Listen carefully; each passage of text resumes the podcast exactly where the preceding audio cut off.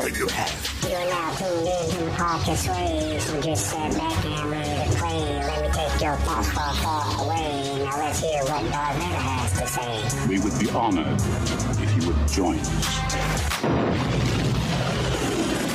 What's going on, fellow Star Wars fans? How's it going today? Hope everything is going good, everything is well. Nothing really new on my side of the galaxy, you know, family is doing good, everybody's doing all right, just going to work, you know, same old thing. Now, before we get too far into the show, I would like to state that we're going to do this show a little bit different. Today's episode is going to be more of a reaction type show, not just one of the same old explained everything at the end of the type show like we've been doing. We thought that it might be a little bit more exciting this way. So we're going to give it a go and see how everything turns out. Okay, so where should we start the show today? Let's see. Uh, what does the news and rumors department have for us? Oh, I thought this was kind of cool. Adidas is bringing a new style of sneaker to the galaxy. Adidas is one of the world's top brands for shoes and a long-time collaborator with Lucasfilms. They have just launched a new line celebrating 40 years of Star Wars, with offering ranges from a white and lightsaber blue Luke Skywalker sneaker to a shimmering all-gold C-3PO high top. The series is a beautifully designed expression of fandom with more to come. One of the Adidas designers told us for this particular collaboration, they wanted to create something very exciting for the true Star Wars fans. This included the right choice of Adidas models to go with them characters. They were inspired by a rich history of Star Wars and tried to come up with a product like Stormtrooper, Darth Vader, Luke Skywalker, and C3PO Adidas. These shoes seem to strike a balance between being a Star Wars theme but still fashionable for everybody to wear. They went on as far as putting the characters' faces on the shoes. The mentioned characters have all a clear identity and they are known across the globe and loved by pretty much all generations. They have now merged the best of both worlds, Lucas and Adidas. They're getting something very iconic out of it. By using the best materials, they reflect iconic characters, such as gold leather or molded shell toes. He said for him personally, it is cool to wear something that is very iconic but fashionable at the same time. C3PO is also the most favorited character by most of the people on their team. Back in 2010, they did a C3PO sneaker as part of a collector's pack, and the shoe turned out so good that they definitely wanted to do it again with this series. The concept shoe tries to embody C3PO as good as possible. The shoe features a metallic golden upper and two iconic quotes. The sneaker comes with golden laces and jewels that pay tribute to Star Wars, but also to his small friend R2D2. And I think these shoes turned out great. We put the pics of them on our social media if you would like to check them out. But in my opinion, the Darth Vader shell toes are my favorite. But I've always liked shell toes. It fits my style. But now they are even better because they have Vader on them. So you can't go wrong. But okay, enough with all that. I think that we should go ahead and jump right into the book because after last week's show, I really want to know what happens next. So let's get to it. Sitting in the back of the Land Cruiser used to transport miners between Apatros' only colony and the mines, Des felt exhausted. All he wanted was to get back to his bunk in the barracks and sleep. The adrenaline had drained out of him, leaving him hyper aware of the stiffness and soreness of his body. He slumped down in his seat and gazed around the interior of the cruiser. Normally, there would have been 20 other miners crammed into the speeder with him, but this one was empty, except for him and the pilot.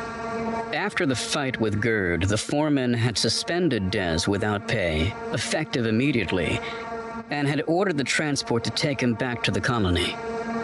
This kind of thing is getting old, Des, the foreman had said with a frown. We've got to make an example of you this time.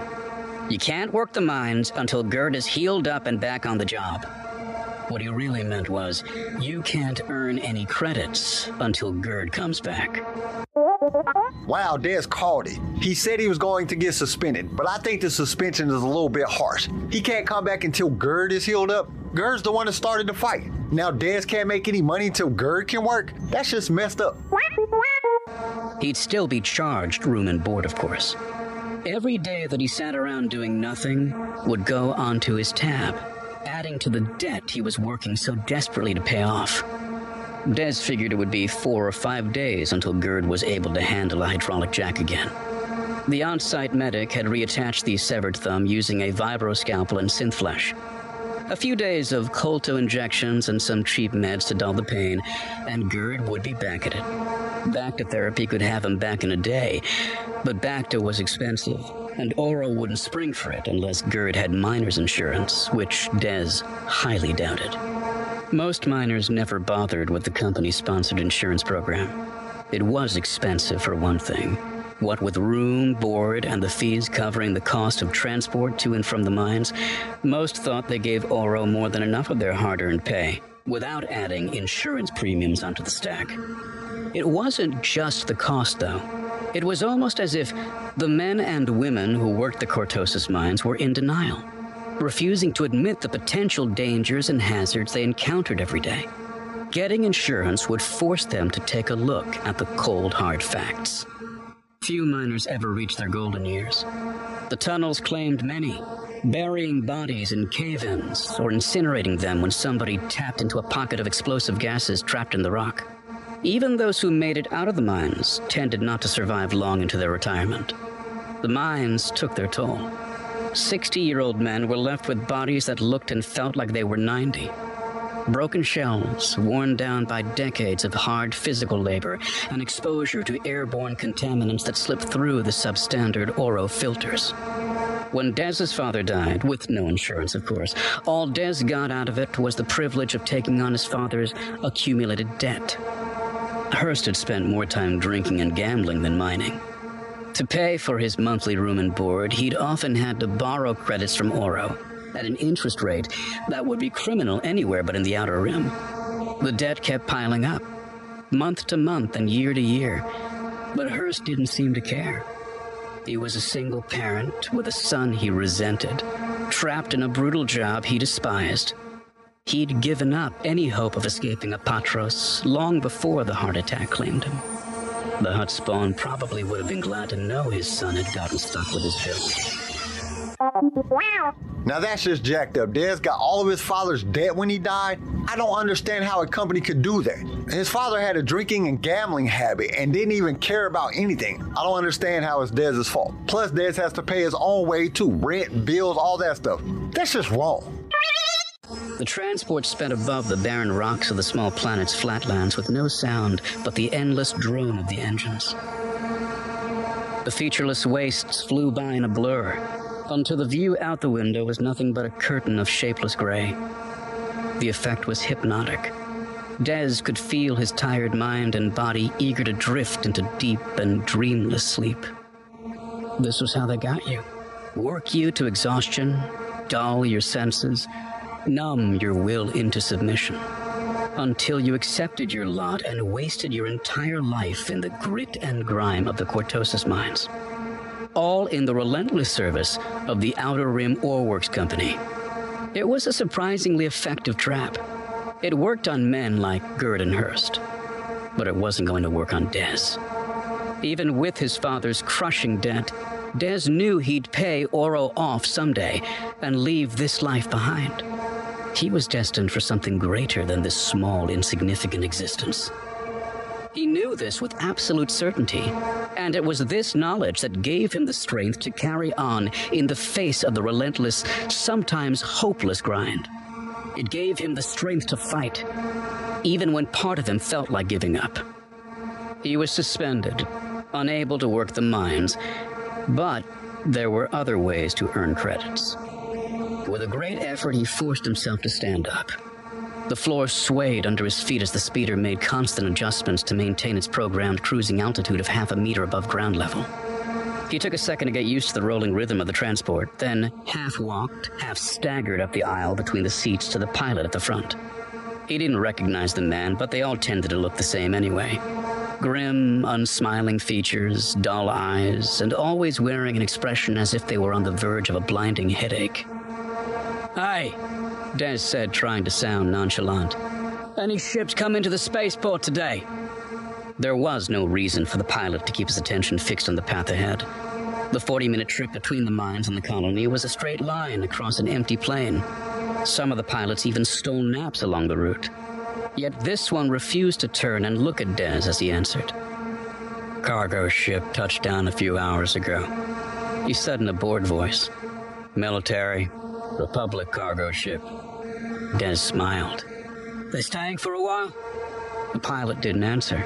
He only snorted and shook his head at the stupidity of the question. Des nodded and stumbled back toward his seat at the rear of the transport. He knew the answer, too. Cortosis was used in the hulls of everything from fighters to capital ships, as well as being woven into the body armor of the troops. And as the war against the Sith dragged on, the Republic's need for Cortosis kept increasing. Every few weeks, a Republic freighter would touch down on Apatros. The next day, it would leave again, its cargo base filled with the valuable mineral. Until then, the crew, officers and enlisted soldiers alike, would have nothing to do but wait. From past experience, Des knew that whenever Republic soldiers had a few hours to kill, they liked to play cards. And wherever people played cards, there was money to be made. So gambling seems to be a big deal on Apatros. Des states that he is not worried about the days lost in the mine because he can make money.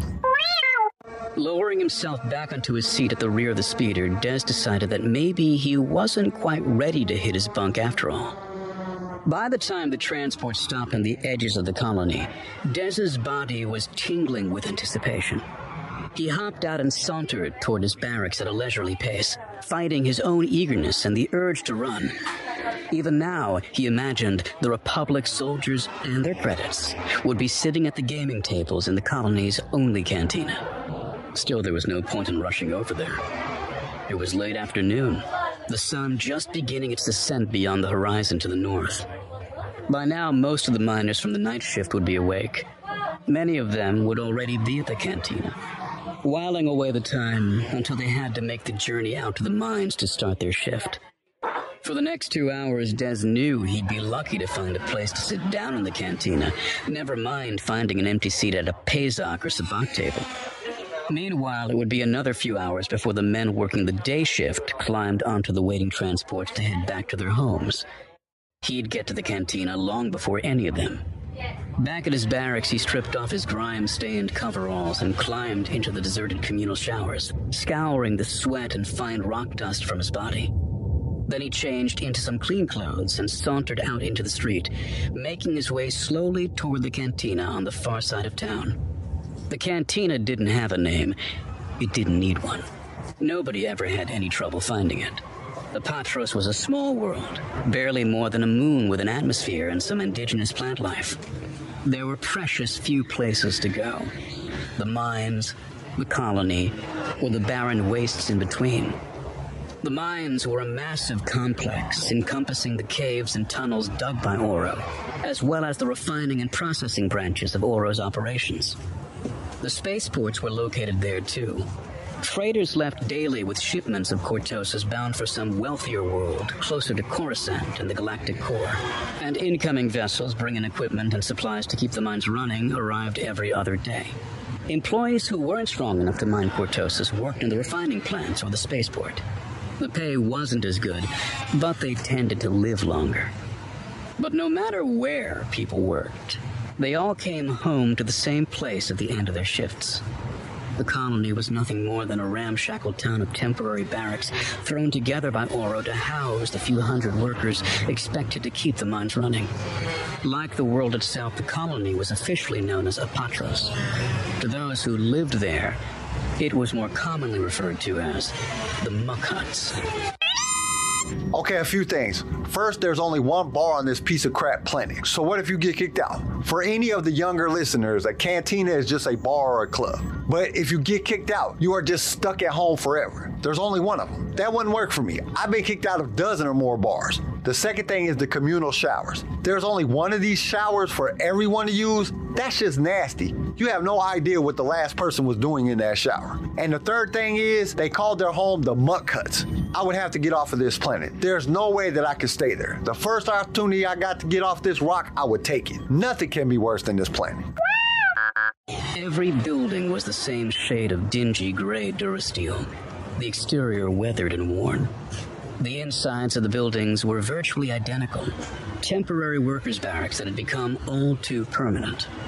Each structure housed four small private rooms meant for two people, but often holding three or more.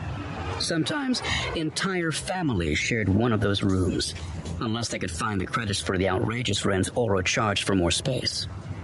Each room had bunks built into the walls and a single door that opened onto a narrow hall. A communal bathroom and shower were located at the end. The doors tended to squeak on ill fitting hinges that were never tended to. The roofs were a patchwork of quick fixes to seal up the leaks that inevitably sprang whenever it rained. Broken windows were taped against the wind and cold, but never replaced. A thin layer of dust accumulated over everything, but few of the residents ever bothered to sweep out their domiciles. The entire colony was less than a kilometer on each square side, making it possible to walk from any given building to any of the other identical structures in less than 20 standard minutes. Despite the unrelenting similarity of the architecture, navigating the colony was easy. The barracks had been placed in straight rows and columns, forming a grid of utilitarian streets between the uniformly spaced domiciles. The streets couldn't exactly be called clean, though they were hardly festering with garbage. Oro cleared trash and refuse just often enough to keep conditions sanitary, since an outbreak of diseases bred by filth would adversely affect the mine's production. However, the company didn't seem to mind the cluttered junk that inevitably accumulated throughout the town. Broken down generators, rusted out machinery, corroded scraps of metal, and discarded worn out tools crowded the narrow streets between the barracks. There were only two structures in the colony that were in any way distinguished from the rest. One was the Oro Market, the only store on world. It had once been a barracks, but the bunks had been replaced with shelves, and the communal shower area was now a secure storage room. A small black and white sign had been fastened to the wall outside, listing the hours of operation. There were no displays to lure shoppers in and no advertising. The market stocked only the most basic items, all at scandalous markups. Credit was gladly advanced against future wages at Oro's typically high interest rate, guaranteeing that buyers would spend even more hours in the mine working off their purchases. The other dissimilar building was the cantina itself, a magnificent triumph of beauty and design, when compared with the dismal homogeny of the rest of the colony. The cantina was built a few hundred meters beyond the edge of the town, set well apart from the gray grid of barracks. It stood only three stories high, but because every other structure was limited to a single floor, it dominated the landscape. Not that it needed to be that tall. Inside the cantina, everything was located on the ground floor. The upper stories were merely a facade constructed for show by Groshik, the Neimoidian owner and bartender. Above the first floor ceiling, the second and third floors didn't really exist. There were only the rising walls and a dome made of tinted violet glass, illuminated from within. Matching violet lights covered the pale blue exterior walls. On almost any world, the effect would have been ostentatious and tacky. But amid the gray of Apatros, it was doubly so. So the canteen is the best looking place on the whole planet. It had color and everything else was just gray and dull. It would suck even worse if you got kicked out. You could only look at it from the outside, you know, see all this colorful and bright place, but you could never go in there. That would just be painful. Groshik often proclaimed that he had intentionally made his cantina as garish as possible, simply to offend the Oro powers that be. The sentiment made him popular with the miners, but Des doubted if Oro really cared one way or the other. Groshik could paint his cantina any color he wanted, as long as he gave the corporation its cut of the profits each week. The 20 standard hour day of Apatros was split evenly between the two shifts of miners. Des and the rest of the early crew worked from 0800 to 1800. His counterparts worked from 1800 to 0800. Groshik, in an effort to maximize profits, opened each afternoon at 1300 and didn't close for 10 straight hours. This allowed him to serve the night crew workers before they started and catch the day crew when that shift was over. He'd close at 0300, clean for two hours, sleep for six, then get up at 1100 and start the process all over again. His routine was well known to all the miners. The Neimoidian was as regular as the rising and setting of Apatros' pale orange sun.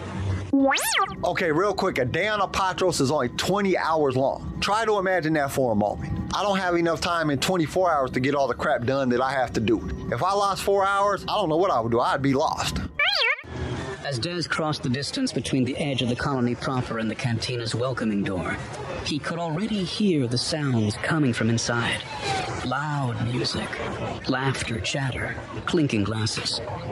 It was almost 1600 now. The day shift had two hours to go before quitting time, but the cantina was still packed with night shift workers looking to have a drink or something to eat before they boarded the shuttles that would take them to the mines.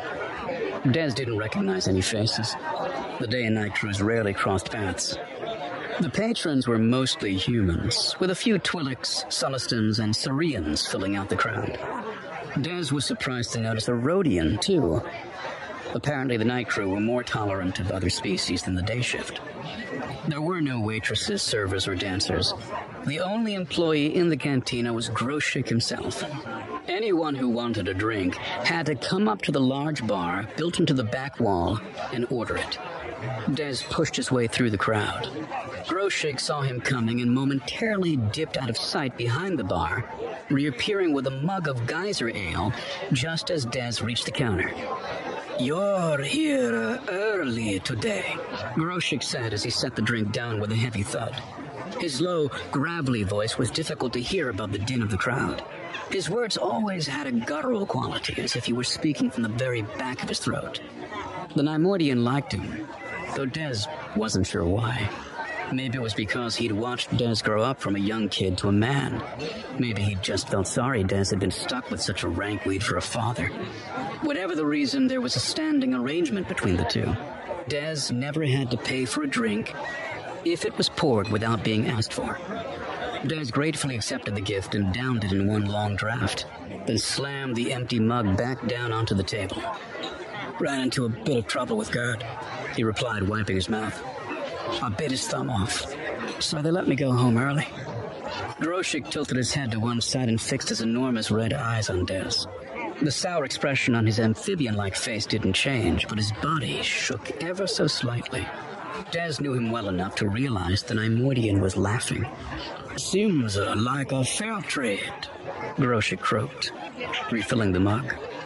Des didn't guzzle the second drink as he had the first. Groshik rarely gave him more than one on the house, and he didn't want to abuse the bartender's generosity.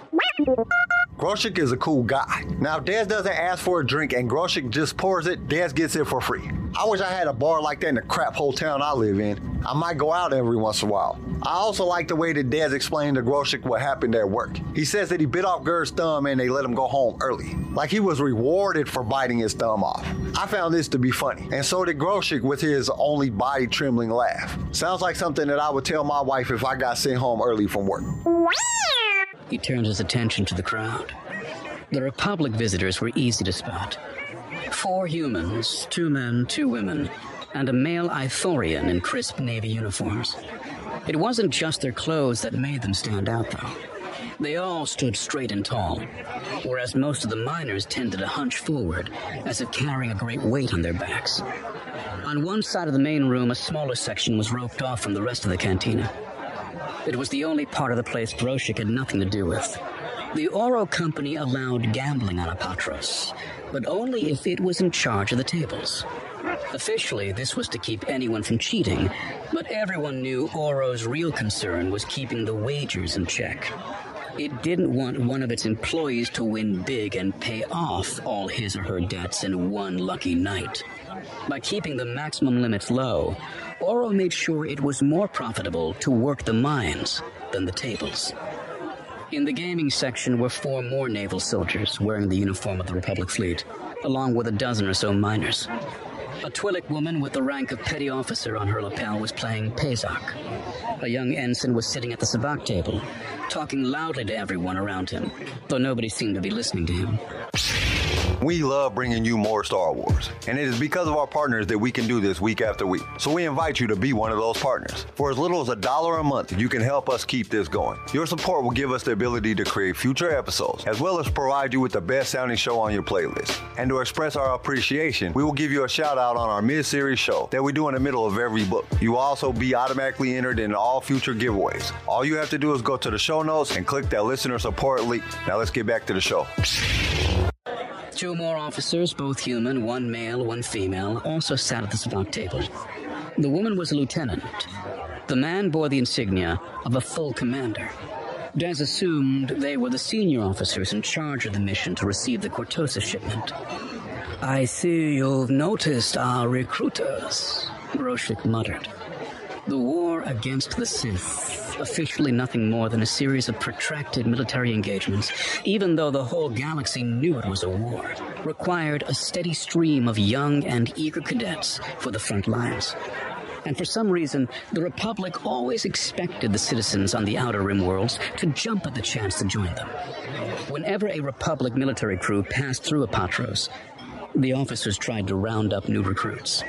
They'd buy a round of drinks, then use it as an excuse to start up a conversation, usually about the glorious and heroic life of being a soldier. Sometimes they'd play up the brutality of the Sith. Other times they'd spin promises of a better life in the Republic military. All the while pretending to be friendly and sympathetic to the locals, hoping a few would join their cause. Des suspected they received some kind of bonus for any new recruit they conned into signing up. Unfortunately for them, they weren't going to find too many takers on Apatros. The Republic wasn't too popular on the Rim. People here, including Des, knew the core worlds exploited small remote planets like Apatros for their own gain. The Sith found a lot of anti-Republic sympathizers out here on the fringes of civilized space. That was one of the reasons their numbers kept growing as the war dragged on. Despite their dissatisfaction with the core worlds, people still might have signed up with the recruiters if the Republic wasn't so concerned with following the absolute letter of the law. Anyone hoping to escape Apatros and the clutches of the mining corporation was in for a rude shock. Debts to Oros still had to be paid, even by recruits protecting the galaxy against the rising Sith threat. If someone owed money to a legitimate corporation, the Republic fleet would garnish his or her wages until those debts were paid. Not too many miners were excited about the prospect of joining a war, only to have the privilege of not getting paid. That's jacked up. So if you join the Republic military and you go to war, you won't get paid for it if you owe a corporation. That's so messed up. Oh, that's just jacked. You might just get killed in the war, but you're not even getting paid to do it? From what it said earlier, Des inherited his father's debt. And from the way it is described, he was accruing more debt every day. So if he enlisted in the military, he would still owe that debt. Well, when I said I would do anything to get off of Patros, that's not something that I would do. Wait a minute. Death might be easier than Apatros. That's something that I would have to think about. Some of the miners resented the senior officers and their constant push to lure naive young men and women into joining their cause. It didn't bother Des, though. He'd listen to them prattle on all night, as long as they kept playing cards. He figured it was a small price to pay for getting his hands on their credits. His eagerness must have shown, at least to Groshik. Any chance you heard a Republic crew was stopping by and then picked a fight with Gerd, just so you could get here early? Des shook his head. No, just a happy coincidence is all. What angle are they working this time? Glory of the Republic? Trying to warn us about the horrors of the Brotherhood of Darkness, was the carefully neutral reply. Not going over too well. The cantina owner kept his real opinions to himself when it came to matters of politics. His customers were free to talk about any subject they wanted, but no matter how heated their arguments became, he always refused to take sides. Bad uh, for business, he'd explained once. Agree with someone and they'll be your friend for the rest of the night. Cross them and they might hate you for weeks. Neimoidians were known for their shrewd business sense, and Groshik was no exception. A miner pushed his way up to the bar and demanded a drink. When Groshik went to fill the order, Des turned to study the gaming area. There weren't any free seats at the sabacc table. So for the time being, he was forced into the role of spectator. For well over an hour, he studied the plays and the wagers of the newcomers, paying particular attention to the senior officers. They tended to be better players than the enlisted troops, probably because they had more credits to lose. The game on Apatros followed a modified version of the Bespin standard rules. The basics of the game were simple. Make a hand as close to 23 as possible without going over. Each round, a player had to either bet to stay in the hand or fold. Any player who chose to stay in could draw a new card, discard a card, or place a card into the interference field to lock in its value. At the end of any round, a player could come up, revealing his or her hand and forcing all other players to show their cards as well. Best hand at the table won the hand pot. Any score over 23 or below negative 23 was a bomb out that required the player to pay a penalty. And if a player had a hand that totaled exactly 23, a pure sabacc, he or she won the sabacc pot as a bonus. But what with random shifts that could unexpectedly change the value of cards from round to round, and other players coming up early, a pure sabacc was a lot harder to achieve than it sounded. Sabacc was more than a game of luck. It was about strategy and style, knowing when to bluff and when to back down, knowing how to adapt to the ever changing cards.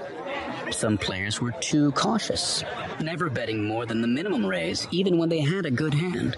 Others were too aggressive, trying to bully the rest of the table with outrageous bets, even when they had nothing. A player's natural tendencies showed through if you knew what to look for.